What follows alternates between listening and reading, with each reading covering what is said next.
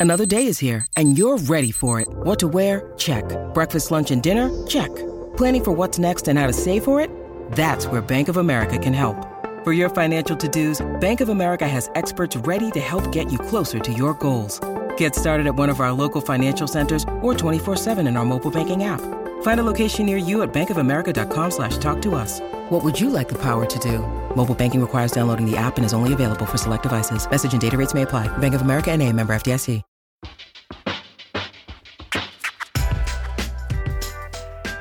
This is the ESPN Aussie Hoops Hour. Kane Pitman and Olgun Uluc back, and so is the NBL. We're just a few hours away now as we're recording this uh, from play-in tournament basketball. And you might be wondering uh, why we're now recording this on the Tuesday, and this is our ha- housekeeping that we need to do before every episode, uh, Olgs. The schedule's going to be all over the place during the postseason. That's just the nature of the way things are going to go. We're going to have midweek games. We can't wait for everything to get started here. So, uh, the only suggestion I would have for everyone out there is if you turn the notifications on and you're subscribed, you'll see when the podcasts drop. Uh, we couldn't do the Wednesday pod, Olgs, because we would have only had about two hours of lifespan before tip off on Wednesday night. Both of the uh, initial play-in games are going to be held. I think this is the best place to start. Uh, what game are you more excited about? The Hawks and the Jackies, or the Breakers and the Kings? Uh, I like the the second game, which is the five six game. I like the Kings Breakers Okay, game. okay, let's Um, start there. Pu- purely, and I'll tell you why, and then we can sort of delve into it. It's I I still see these two teams, and it may be because I have like an inherent bias because I thought these two teams were going to be good, and so I'm Mhm. holding out hope that they continue that they will continue to be. But I also mainly think that they have shown a level of a ceiling throughout the season. I think that those two teams at their best, if uh, relatively healthy, can compete with the best. Uh, and that's not saying it's not that's not necessarily not the case with the the Jack Jumpers, right? I think the Jack Jumpers at their best are really really good. The Hawks at their best, I think we're still yet to see, but I think the Breakers and the Kings at their very best can compete with United, with the Perth Wildcats, with the Jack Jumpers. So I'd like I'm so intrigued at which one of those teams goes through because then if if the winner of that can then win that second play-in game and get in there, I think all bets are off. I think we are we are as close to a, everyone at 0 and 0 as we can be, and this playoff race will be wide open from that point on. So just by record, both teams 13 and 15, so both below 500. Uh, That tells you that on the balance of the regular season, and you can put in all the factors that you want to put in, these two teams have been below average when it comes to their output this season. So, so which record? Let me ask you this: out of the two teams, both teams 13 and 15, which one of these two teams do you think is definitively better than what their record would suggest? So tough because it's a tough one because I and I think the answer is the Sydney Kings, and and I think it's because of the Anthony Lamb injury. Um, if Anthony Lamb was not injured, let's say the Breakers got to 14 and 14 or something like that, then the Breakers are a legitimate chance to win it all. I think they have it. I think they could go into a, into the playoffs and win it out basically. Uh, the Sydney Kings have been missing DJ Hogg for a good amount of time. They missed Jalen Galloway for amount of, uh, an amount of time as well. I just think that team healthy is talented enough to still continue to make some noise. Because of that injury to Anthony Lamb, I think the Kings are that team that if I was going to, if I wanted one to go through, as in the one that I trust to make a deeper run, it's probably the Sydney Kings, as good as the Breakers have been throughout the season. Yeah, we've discussed all season long that this Kings team can really score. So uh, the second offense in the league, but they haven't been able to defend anyone. And I do wonder as I look at this game and look at the lineups and no Anthony Lamb there, what's happening with Will McDowell White? Where is he at? We know that he's been banged up for a large portion of the season, but now the shoulder as well. What does that mean for the Breakers offense? So I do wonder, just on paper, as we look at what we've seen over the last few weeks, does the fact that the Kings aren't necessarily a great defensive team, doesn't matter as much against New Zealand as it would have if they were playing Illawarra in this game? So I think it. I don't think it matters as much in a play-in game. Uh, these do or die, win or go home games. Uh, we saw it last season. It was the Perth Wildcats against Southeast Melbourne Phoenix, and we knew this Perth Wildcats team from last season uh, was unbelievable offensively, uh, but they were absolute garbage defensively, which you can get away with in a one-off play-in game, right? Because Yeah. all it took them was one fourth quarter outburst and they were able to win that that that five and six. Now they lost the next one, but if you're an elite offensive team, you can sneak in with these sort of do or die games. Whether you can win a series without having a good sustainable defense, I don't think you can. I, I, I don't know, but I don't think so. Um, so that's that's the way I see. To be honest, both of these teams. I don't think either of these teams have been excellent defensively. The Kings haven't have largely been bad defensively.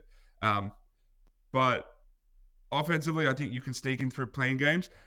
The McDowell thing is is interesting because I, I think if he doesn't play, then I don't think the Breakers are a real chance. I don't know if they have that punch offensively. Uh, I'm told he'll be a game time decision, so he's not he's not ruled out of this.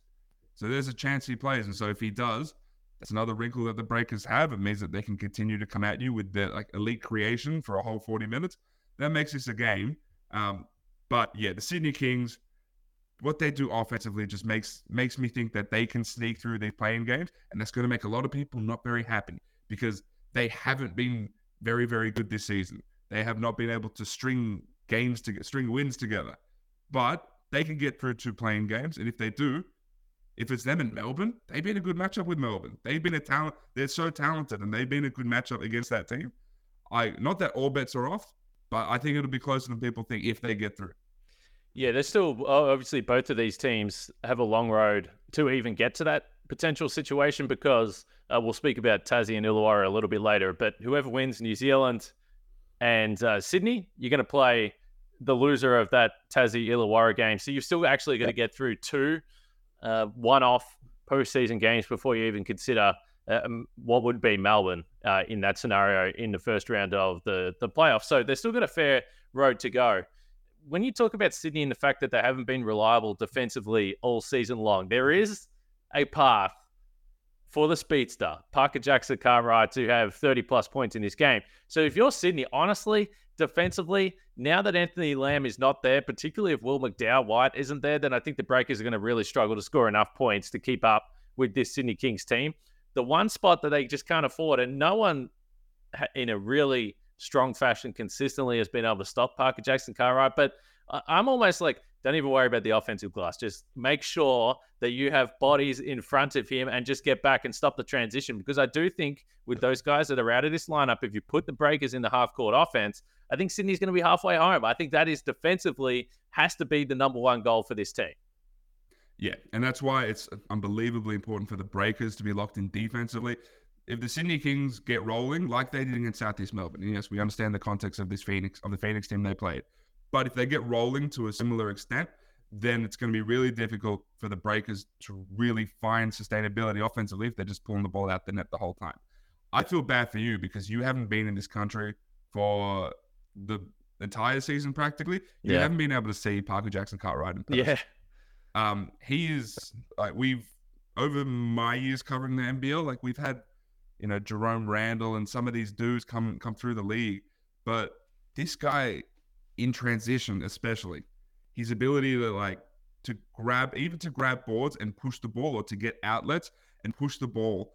And then when he gets in the lane, like you think you're like you think you're in front of him, like you get good position in front of him, and then he just gets he's already really short, right? But he gets so low and like can maneuver his body in such a way that he can just like he just angle around you. He's he's like one of the most like intriguing athletes I've ever seen. Um, so I feel bad for you that you haven't been able to watch him in person, and and hopefully if you're if you're around here next season, hopefully he's here next season. He's a really fun one to watch, but he's like he's got to be like priority one, two, and three for that team. Yes, Zylan Cheatham is going to try to do his thing and, and make an impact on that game. Uh, we'll see what Finn Delaney brings to the table. Uh, Mantas Rubstavicius is maybe their other like key offensive threat. Um, but I think the Sydney Kings probably know that stopping PJC is 80% of the battle. And if they can do that, then like you said, they're halfway home.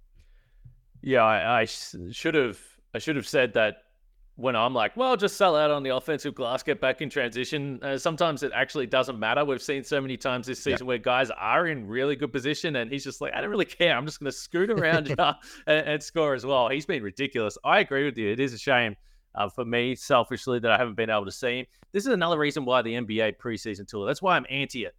It took the Breakers away in October when I was still in Melbourne, so I didn't get to see that team uh, roll through. I saw Alex Sarr that was probably my most memorable early season. Just getting to see him up close and personal. But I did not see uh, the New New Zealand Breakers. You're right. Uh, what about the Sydney Kings starting lineup?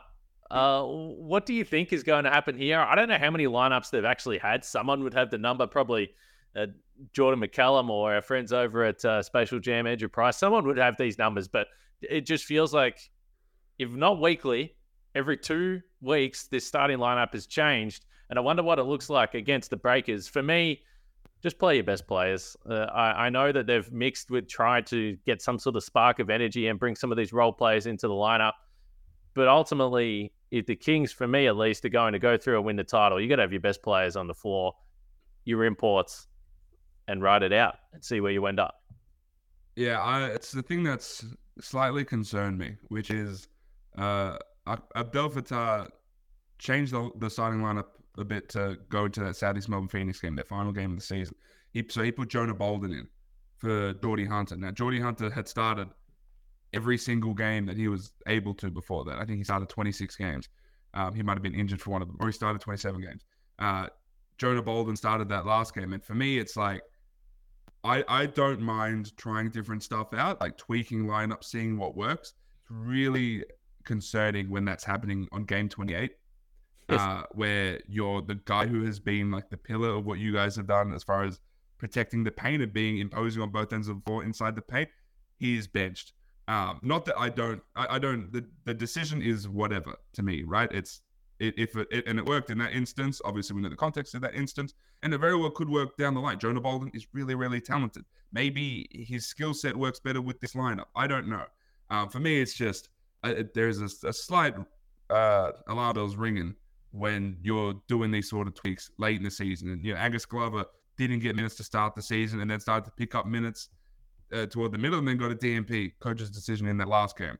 Now, again, the actual decision, I'm neither here or there about, right? You do what's best for your team, but just the idea of tweaking them at this point in the season is somewhat concerning. Uh, but I agree with you. I think like I think DJ Hogg should start. I think yeah. a Valentine should start. We've seen him come off the bench at times throughout the season.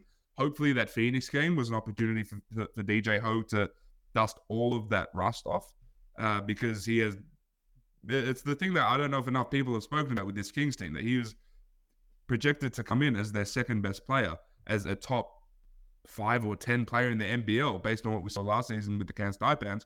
And he's been injured for most of the season. He had sort of back to back different shoulder injuries that had him out, never got a chance to really dust the rust off. Hopefully he's done that and hopefully we see the best of him. But I agree with you. I think Adams, Jalen Adams, Denzel Valentine, uh, DJ Hogg should start. And then with the other two spots, basically uh, uh, take your pick. Like, do do you start Toohey at the three, Galloway at the three? Do you start Geordie at the five, Jonah at the five? I don't really mind. I, it might be a matchups thing, um, but yeah, throw. I, I think we saw it against the Phoenix. Shorten that rotation. Go with what you know you're going to play.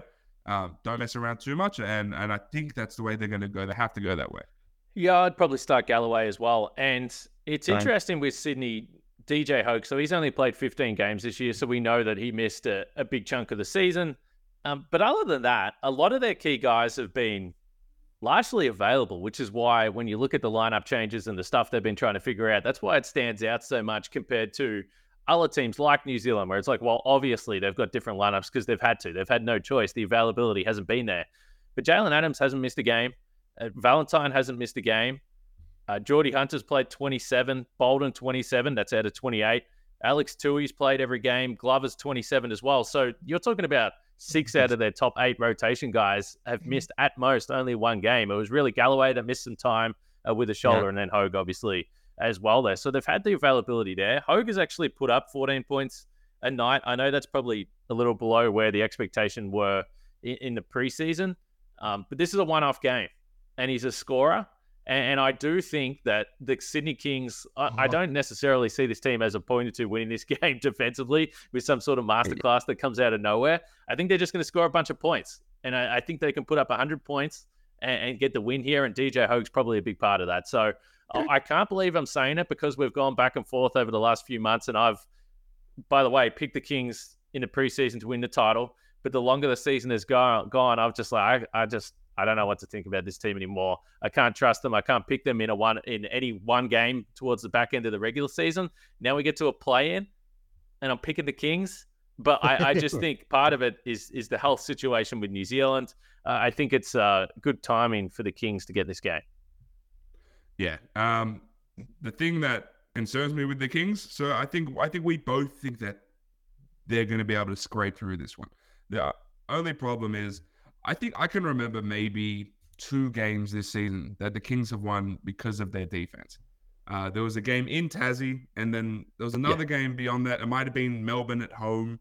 Um, but only two games that they won because of the way they defended, right? Whereas other teams, you can point to a lot of games where they guarded really well, and that's the reason they won. The Kings are very much like a live and die by the three sort of team. And we've seen them die by the three a bunch of times. Both games in Adelaide that they played this season absolutely died by the three. Uh, they they they started shooting, they didn't stop shooting, they weren't hitting, they kept shooting, and it led to losses. Right? This could very well be that situation too if if shots aren't falling, if Denzel Val- Denzel Valentine is going to get up, you know, seven plus threes in this game, uh, I wonder if Jalen Adams is going to be prolific from from the three as well. Is Alex Toohey going to hit shots this game? Is DJ Hogg going to hit shots?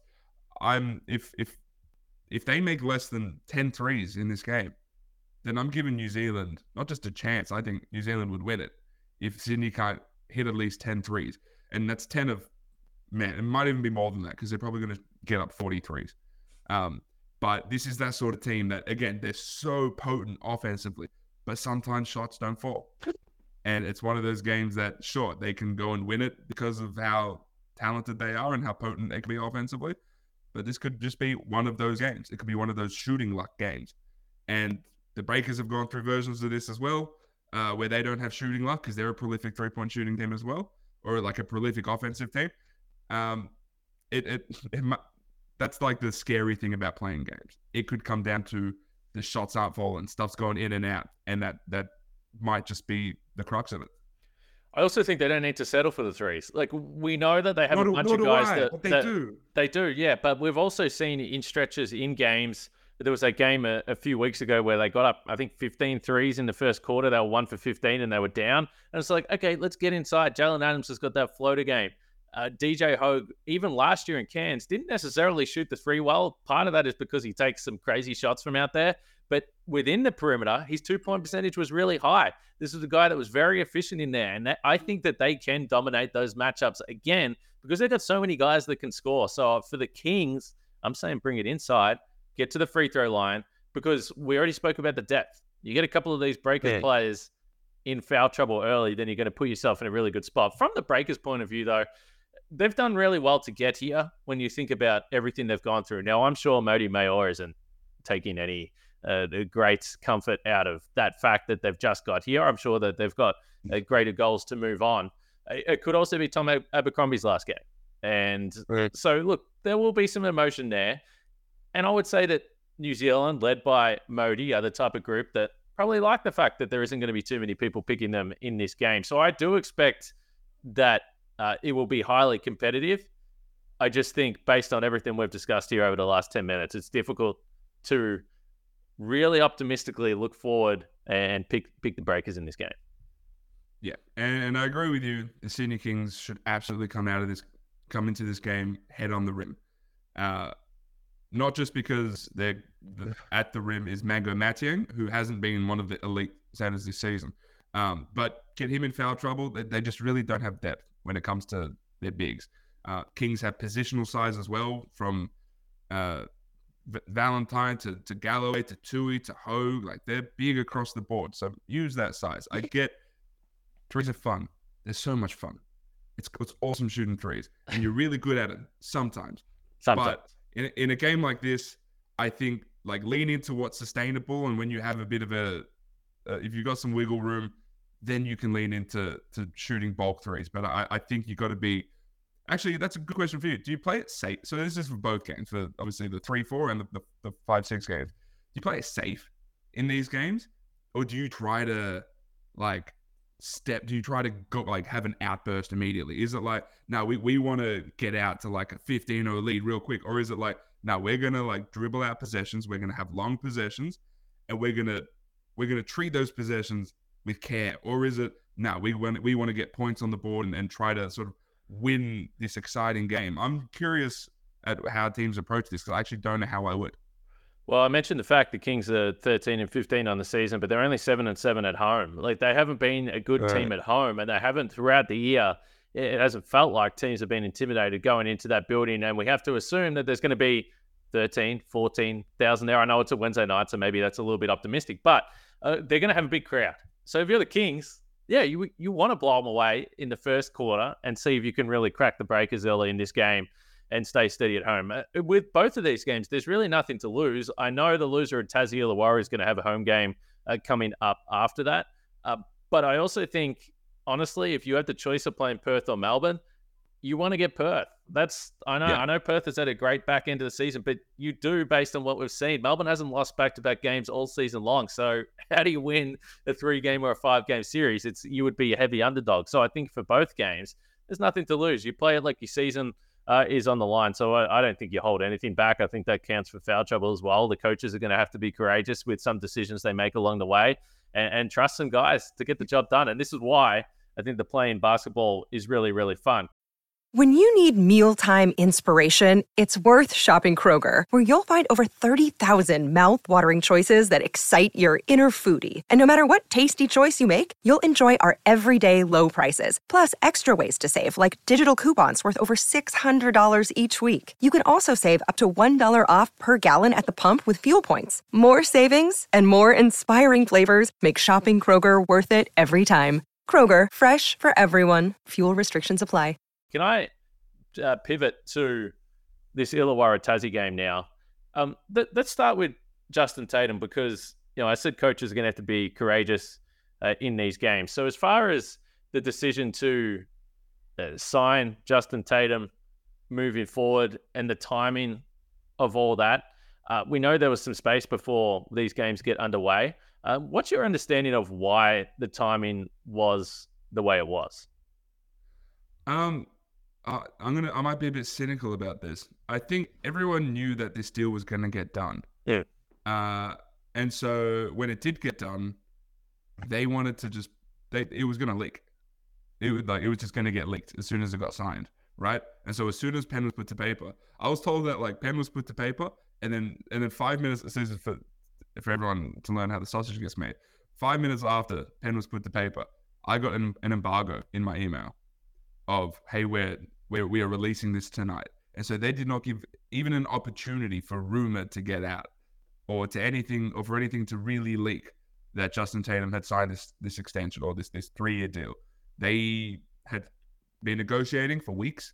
They were able to get that contract together, signed by everyone, and then they just wanted to get it immediately. Right? They just didn't want because I, I have a feeling that you might as well be on the front foot about it and own it straight up as opposed to maybe having innuendo floating out there as you go into a really important game. That's my feel on what happened. Um, the, the initial stuff I know what happened as far as like the timing of the signing and the announcement and all that. Um, but I I can understand why. Yeah, instead of innuendo flying around, let's just lean into this, own it, and, and celebrate it. Um, do you think it? Do you think it could be distracting in any way? I, I don't think it would be because I think everyone sort of knew that this was going to happen, right? So it's like just because it became official, nothing functional. Uh, nothing practical changed there. Um, do you think it's just distracting in any way, or like what do you? What's like the what's the feel that you have on it? No, I think it's the opposite. I, I think if there was mm. no contract, then it would have been a talking point. If the Hawks continued to win, now if they yeah. lost in the play-in, then yeah, whatever, it doesn't really matter. But then the season's over. I think getting it done now, and now no one can ask the question. It, it's done. So I, I think it's yeah. great. I think it's great for the group. I think the timing was perfect. The only thing I would say is if you just let my man Olgun put the tweet out there, you're gonna you're gonna get more eyes on the news. So I think we need to rethink the way we're doing this. I know the teams want to break their own news, but you're gonna get more coverage if my man Olgun puts it out in the airwaves. So just consider that teams out there. Look, the t- teams.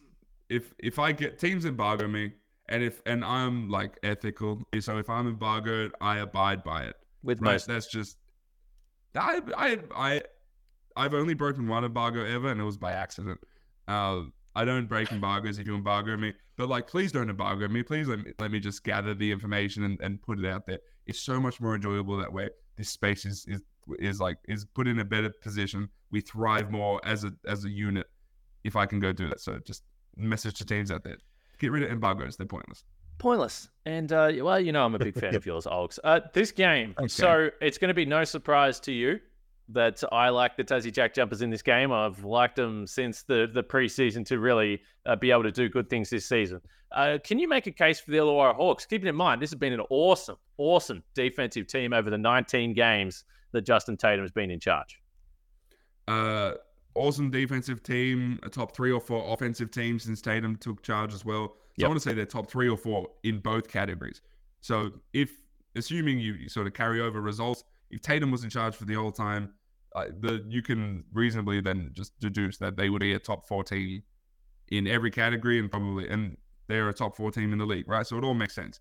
Um, I think the Illawarra Hawks go into this game with the best player on the floor, and that's Gary Clark. Uh, I think he's someone who is going to be very difficult for the Jack Jumpers to stop. Now they do have that help. Now, now the key is Magnay. They have that helpline, right? So Garrett Clark in the post, you know, what one dribble to a hook, and you got Magnay there, right? Or Marcus Lee. That's a different story to sort of the what what he would have faced consistently throughout the season. Um, but I think he's the best player on the floor. Uh, Tyler Harvey has been in these sorts of high pressure situations before, and I think he's been really good to end this season. Um, that's that's about it for me. I'm I'm curious if Sam Froling is able to step up in this environment.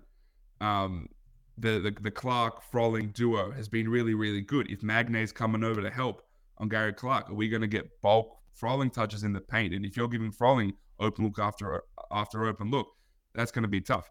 Um, but I I do think this this Hawks team they have a shot. I think I think they can shoot the ball well enough. I think they've got the wing shooters to to supplement their stars. Uh, I think Justin Robertson has really come into his own in like the back quarter of the season. And so they have the, the, the offensive pieces to be able to get points on the board against a Jack Jumpers defense that has been good since Magnay has joined it. Um, and I think they're defensively solid enough to stay in game. They stayed in that game against Melbourne. They beat the Jack Jumpers in that double overtime game. They've lost the other two times they played them.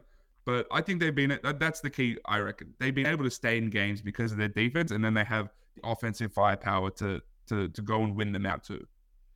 Yeah, for the most part, there was just the the game or two there for the Hawks. But uh, remember, they've also played a whole stack of games in succession because of, again that November schedule where they barely played at all. So they had to catch up a lot of games towards the back end of the season. So there was some weird instances where they they did lose games by double digits that was kind of not really reflective of what we'd seen right through this Justin Tatum run. Uh, we know that Jack Jumpers never get blown out. They haven't lost by more than eight points all season long. So it does point to the fact that this would be a, a really tight game. I, I, do wonder defensively because we will point to the defense of the Jack Jumpers and say, okay, well, they've been improved historically, they've been elite. Uh, but I think defensively for Illawarra, you mentioned the best player on the floor being um, Gary Clark. That that might well be the case, but I, I, think one of the things that makes the Jack Jumper so difficult to defend is that uh, Jack McVeigh has obviously gone to another level. There's been a lot of buzz around him over the last couple of weeks entering that sort of award uh, season there, and he's six eight. And then you have Milton Doyle, who is actually smaller than you think, but plays taller. So if Milton Doyle's six four, six five, but he, I think he plays a little bit taller than that. He looks taller than that. He's long. He's got he's got the length and he can shoot from the outside. So they've got two guys that are six five or above. Jack McVeigh, obviously significantly bigger, that can create on the perimeter. There isn't that many teams that have like primary, multiple primary offensive options like that.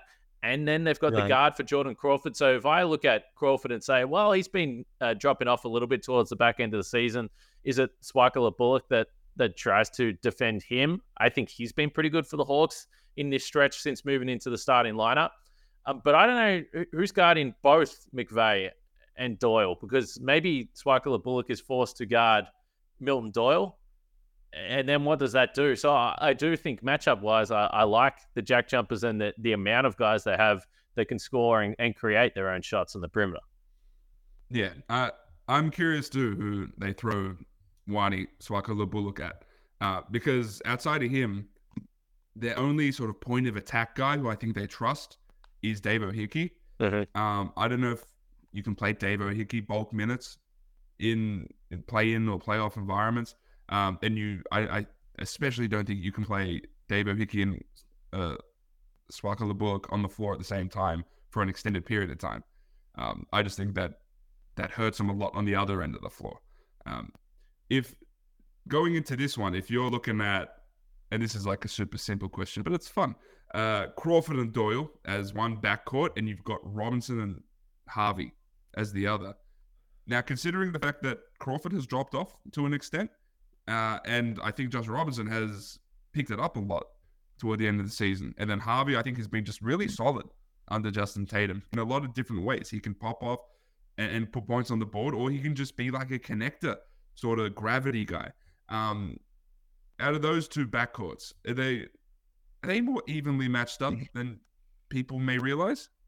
Well, I, I think probably the big difference is, and and you know, again, a one-off game. If we were talking a seven-game series, then I think this matters more than it will on Wednesday night because it's only one game. So anything, any four of these guys, any one of these four guys, could go absolutely crazy. But I think the guy I trust the most out of those four is Milton Doyle in terms of consistency of performance. Now, we know that he also dropped off when he went away uh, from the country for a little while there, came back and took a little while, but I think we've seen him get back to uh, his early season level. So I think he's the most reliable guy. So I'd probably take the Jack Jumpers backcourt just based on that alone.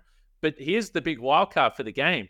You can talk about Clark and Doyle and, and Magnay, who's going to be massive defensively, but Harvey's the wild card in the game for me because he's a guy that shoots around 39%, 32% from three. And even if you look at his last regular season games, 5 for 13, 6 for 14, 7 for 16, 6 for 17, we see this all the time. But then he can have a night where he can go absolutely ballistic. And all those shots that when he takes them, you think, ah, what is Tyler Harvey doing? If he knocks them down and gets hot, then he is a guy that can get 25, 30 beyond and if he has an efficient night, which he does have every four or five games, in a one off, he is the player that I think looms the largest as the guy that can go crazy and, and take the Hawks to a win here. Yeah, and we spoke about that with the five six game. I think I, I agree it can be the case in this one, where if Tyler Harvey pops off, then anything can happen, right? Uh, but there's uh, there's the person who has, and I agree with you that Milton Doyle is the guy that out of those four backcourt dudes, I trust the most, right? I can you can probably rely on him the most. Uh, do you know who the person is who I trust the most in this instance, though? Out of everyone involved in these two teams, Scott Roth.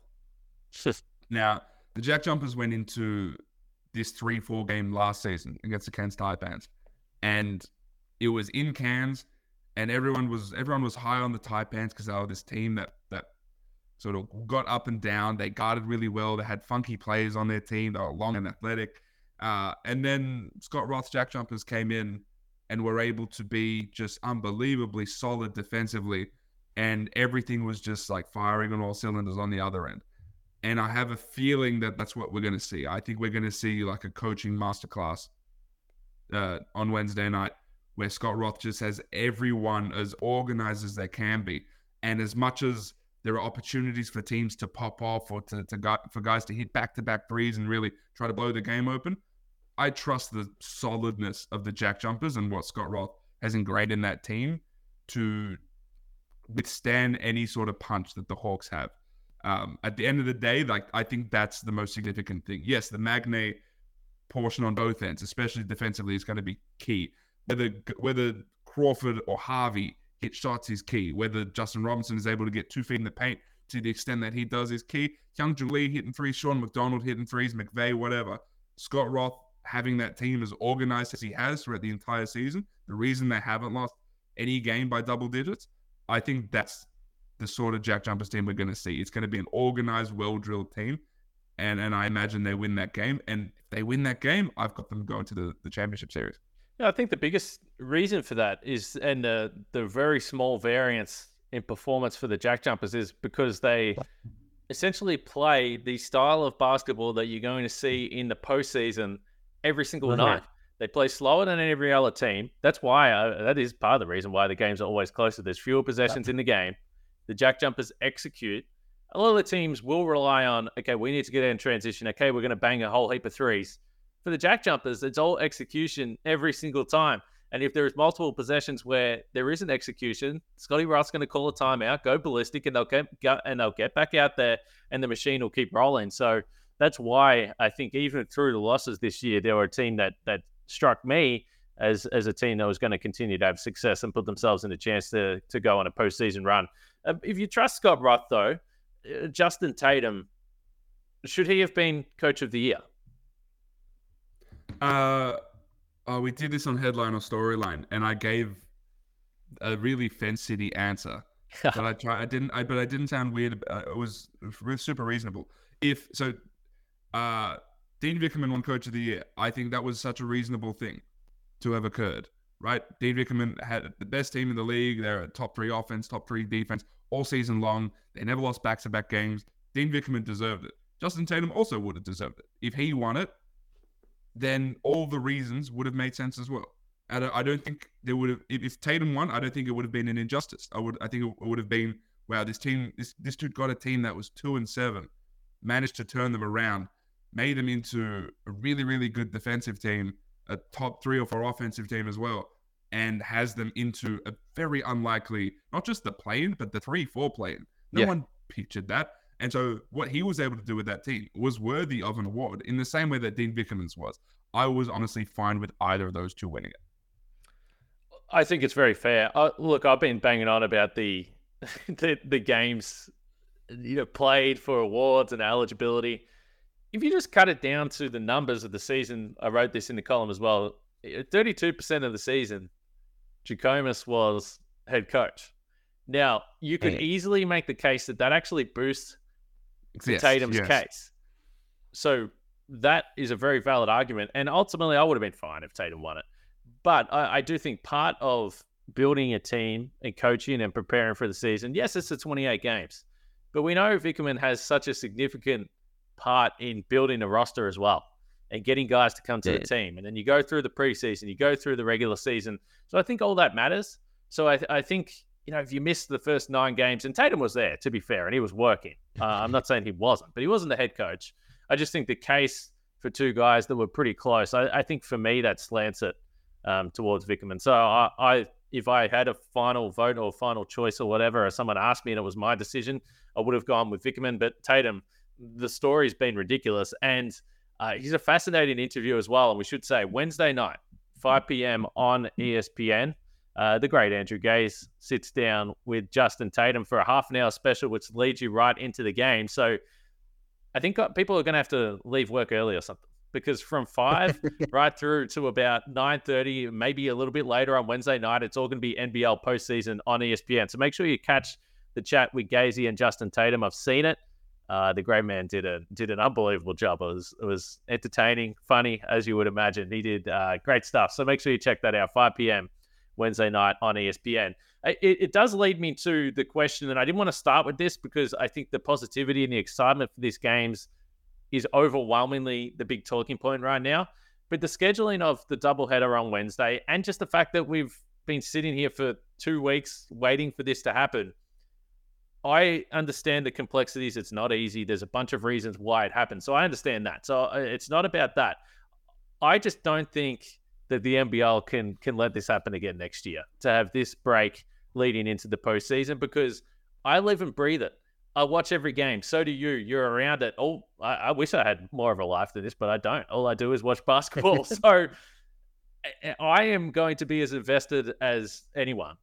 And even I've sat here over the last few days and it's lost all the buzz. I'm like, well, we got playoffs this week, have we? Okay, yeah, let's get let's dial back in and uh, remember what we saw two weeks ago when the momentum couldn't have been any better, coming off a wild last few weeks of the regular season. I just think it's a, I think it's a shame. It'll be great, the games will be great, and it'll all pick up again. But I, I just don't think you can afford to lose all this momentum as they have, in my opinion, over this little stretch.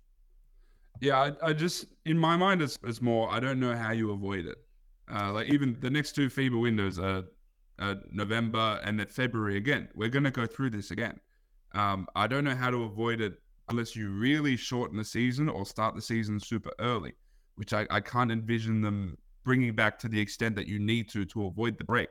Uh, but I agree with you. Like I was, I was in Bendigo for that first Boomers game, and I stayed up to watch the other one against Indonesia. And like it was cool to watch Boomers games, but you know we're here covering the NBL, and I'm just, I'm sort of here just like twiddling my thumbs, just doing nothing. And like you said, like this is a significant part of our lives. So if it's if it's something that may just be like on the periphery for a person, it's really easy for that just to float away. Um, so that is somewhat of a concern. Yeah. I guess the saving grace is the fact that the play-in games exist, and it's a it's a mixture of those games being uh, so high urgency because they are do or die, and so I guess just the the nature of those games can drag people in to watch them, um, and then it's those are sort of like your teasers going into the playoffs, and so if you forgot that the NBL postseason was just around the corner or it was basically coming right at you, you have these two games to lead you into it, right? Right. So you have the two games on Wednesday, and then you have the next the next one to to whoever wins that that four spot. Um, but you have these games to sort of remind you that may be the only saving grace. Um, like I, I think it was worse last season, where we had a, an entire play in and semifinals, and then had to have a yeah. big ass break going into the championship series. I think that's worse because then it's like game one of the grand final series is just going to come out of nowhere to most people. Now, this at the very least, we have a lead in period going into game one of the semi-final series. Yeah, I think that's right. Uh, and that's why I can say that I think it's not good, and, and it's been a shame that this is the way it's okay. happened, and that, that's how I feel. But I also, at the same time, am saying I don't have a perfect answer. I wonder, and because you go back to the start of the regular season, I thought it was awesome to start on grand final week, particularly in Melbourne with a throwdown. I believe it was a Thursday night. Then everyone had the day off Friday in Victoria. It's a football game. We need a public holiday, and uh, and so I thought that capitalizing on that week was was awesome. I thought that's perfect. I would start that week every year if that's the way it works out because I think that's a that's a time where you can really hook people in. One game of footy left. All right, let's hook into basketball and let's lock in for the season. So I think that was great. I don't know how the players or teams feel about this, so that's certainly a consideration again. I know I what just, you're about to say, and I agree with it. Go ahead, say it. I can we just? I think it is. We could we could play more games in early in the season. Three, and and then all of a sudden your season is e- either shortened, or if you don't want to go down that path, then you you stretch it out and just ensure that the FIBA break is not falling on the postseason. Like have it with a week or two to go in the regular season. So then when you come back, it's like, all right, all everyone's all in. And again, I don't know how the players or the teams feel about that. I also think a consideration to take into account is I would imagine the league doesn't want to extend the season too far into football and rugby seasons. I would guess that that's a consideration there. But I think that there are some options there. I just I just think that you want to avoid this gap happening during the postseason or right at the start of the postseason because that's I don't think it it's good for the fans. I think people do lose interest. And also the other thing is I don't think and I discussed it with you and I'm not sure how sold everyone will be on this thought, but I also think it's bad for the two teams that were the best right through the regular season in Perth and Melbourne who now have to sit for what's going to be like almost 3 weeks and then come straight back into postseason basketball and play against play-in teams that have just played one or two games. They've already shaken off the rust a little bit. There might yeah. be some older players or some banged up players in those Perth and Melbourne teams that have appreciated a little bit of a break. But in my experience from talking to players over the years and teams, when you come in and all of a sudden you're playing that game, there is going to be some rust and there can be some variance in performance. And I think that you are taking away an advantage that two teams have deserved by finishing one or two on the table through 28 games. Yeah, I agree with that. Uh, I I think the players would like playing three games a week. Uh, it would mean less practice, and I yes, think players exactly. would, would like that. Um, and then the other thing is, if you can get this season done slightly earlier, right? Not only do you avoid uh, the drama of having a FIBA break there that that cuts up your season for some reason, um, but these players can then go and sign other contracts. which is something that they like to do. These guys get offers in January. Hey, go sign in this European team, or come sign in China, or come sign this this this ten day contract in the NBA. That's more toward the end of the season. But you can sign these contracts, and you can you can go and be part of these teams out. And they're giving up a lot of money by hanging around, and then the FIBA break just extends the season even more. Like this would give the opportunity for for all the games to get done for the for the playoffs to happen without a weird gap in the middle, and then these guys can go inside in China or Israel or Europe or wherever and make that extra bit of money. I think this is something that the players would actually like and appreciate and want to do. Um, I'm I'm intrigued at what the holdup would be. I don't know if it'd be stadium availability, if teams yeah. don't want to do it, if it's if it's a tough sell for fans getting to three potentially three games a week, maybe that's a tough thing. Um, but I think that's something that should be looked into because I, I don't think we want to keep doing this thing where the, there is a break either before the postseason or in the middle of the postseason. I think I, I, agree with everything that you said. It just cuts it up too much. It loses all of its momentum. And again, there are factors that are beyond what I'm thinking about. I'm talking about in an ideal scenario. So Luke Sicario or anyone else, don't don't bother texting. All right, I I, I, I understand. I understand that it's a challenge. Uh, speaking of the Boomers, though, uh, I didn't catch these games. I don't even know how I would find these games over here in, in, the US, but you keep track of the box scores for sure and the scores, and Australia got the job done. Uh, you were able to watch these games. I don't know if we're going to break this down in any fine detail. I don't think it's totally necessary, but by my count, and keep me accountable here in case I'm wrong, I, I think Jordan Hunter was the only player that is still in the NBL postseason on the Boomers squad. I think that's right. Am I hmm. missing someone? Ben Henshall. Ben, ben Henshall, of course, isn't a, a, big minutes guy. He may not get any minutes. Yeah, that's but that's a that's a good call. Yeah, Ben, uh, obviously with uh, the Wildcats there. Um, because I, I think that's a question people ask. These squads are usually NBL players as well. Could you get away with guys that aren't still involved in the action? I don't think that's necessarily fair because I, I don't think you should ever take away an opportunity from these guys to put their hands up. Uh, and it obviously means a lot to those guys. But big picture, you know, Goorj was there. Any one of those guys you think is going to make a serious run at the final squad for Paris, assuming everyone is healthy? Uh, so like for the camp, maybe. Yeah, I, I think I think Vasiljevic probably gets invited to camp. It wasn't his best two performances. He might have shot like nine of thirty from uh, throughout the throughout both games. Right, he's, he's a volume scorer. Hey, but, um, hey, oh, you know what he should have been doing? Now, congratulations to Scotty Ninnis, of course, who deserved the job in Adelaide. Yes. But my man DJ should have been pining for Goorj, and in every press conference, saying he's the greatest coach of all time. All I want to do is play for Goorj. That's what yeah. he, he should have been playing the long game. But you know what though? He no DJ rocked up to camp and he rocked up in those games. He got all the shots he wanted. Yeah, so yeah. it's fine. Goorj yeah, let him right. shoot them. Um, right. Granted, it's because they're also just it wasn't a super talented team, right? They had to they, they didn't get like their sort of first and second options. Yeah. Um, and so DJ was like the primary wing scorer on his team. Uh, so I think he probably I think he probably gets invited to camp. Uh, yeah. making the team is, is a long order. Um, maybe Josh Bannon has done enough to get a look in at camp. Uh, he's someone who I think there maybe see some longevity in. Is he sort of the next Jack White, Nick Kay sort of guy? Uh, do you involve, involving involve him in camp now just to let him get a feel of it? Um, I I think Rocco could get an invite to camp. He's still extremely green. He's very raw. Um, he's really young. He's 17. But again, Goorj has, has wanted to make make an emphasis of uh, getting reps into these guys, making sure that they're involved, making sure that they're, they're, they're loved, right? And so I think Rocco gets invited. Uh, they're the main. And, and then I'm curious, uh, the two bigs, right? Geordie Hunter, Isaac Humphreys. Um, you obviously have like Will Magnay out there as well. I wonder if Jonah Bolden might be involved in a camp situation. Uh, but you have these bigs out there who I think would be they'd be valiant in bringing those guys to camp. And, and Geordie and Jonah um, better in the second game against Indonesia, but they were really good in practice, which a lot of people, which no one saw. Um, they weren't great in that game against Korea, but they're really good in practice. So I think Goorj likes what he sees out of those two. They're interesting pieces. Um, and then there are more longer term guys. I think Ben Henshall is a wing who I think the Boomers program sees as a potential long term guy, maybe a 2027 World Cup or 28 Olympics sort of guy. Um, someone like him, Taran Armstrong is super interesting. Uh, they like what they like what they saw out of him. Again, there's still some rawness to his game because he's young, but there's a lot of talent there. Um, those those are the guys who I who I think walked away with from this with some like steps to go for. Like there's a pathway for these guys.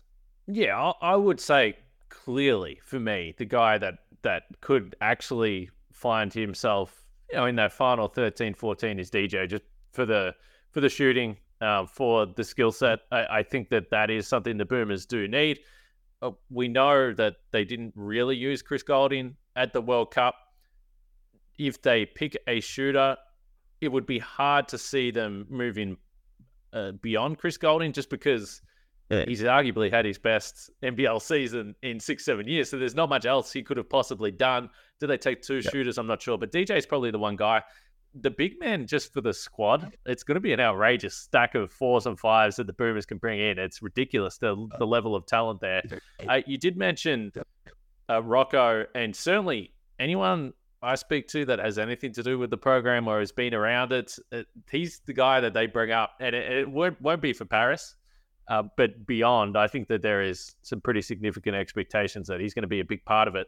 Uh, he was listed earlier today at 29 in the 2025 NBA mock draft from Jonathan Givony. So Rocco came in at 29, and then Tyrese Proctor actually came in at 30. Uh, he hasn't had a, a, a, great season at Duke this year in year two, so that would suggest that maybe he could be leaning towards a third year there. Uh, he's sort of been the third guy on that Duke team at the moment. But Proctor, another guy that's off the radar because he's at college. Johnny Furphy looks like he's rocketing towards first round this year in the draft. Yeah.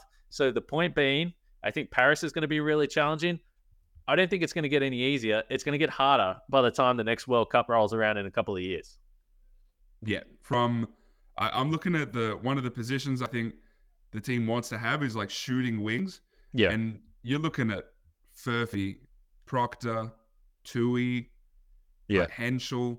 Like there'll be, and uh, that's on top of Green, Exum, uh, like Dyson Daniels could play the wing, and let's see if the shot comes around a little bit more. Like Galloway, there's some Galloway. like man, there's some really cool talent like across the board, but especially in those wing spots. Uh, this Boomers team could be really fun. Uh, and, and the, the way that Goorj wants to play, and then we'll see who sort of takes over from him. Uh, but like, uh, it's just going to be a team full of you know dudes who are between six five and six nine who can all theoretically handle the ball and can switch everything. These these are going to be fun teams. Like there's going to be a team that's like like Giddey, Green, Furphy, Toohey, yeah, and then just like pick whichever big you want. I don't care. And man, and I don't and put put one of like the, the guards there as well. Go play five wings. I don't care. Like the, these are going to be really fun teams. And the name I didn't mention from this this Boomers campaign is Nick Kay, but I feel like he's like a separate category. Yeah, yeah. Um, so for anyone who's concerned about that, no, like Nick is he's like very well in camp and probably in the team, but he's just a different category to the other guys. He's done. He's he's an Olympian.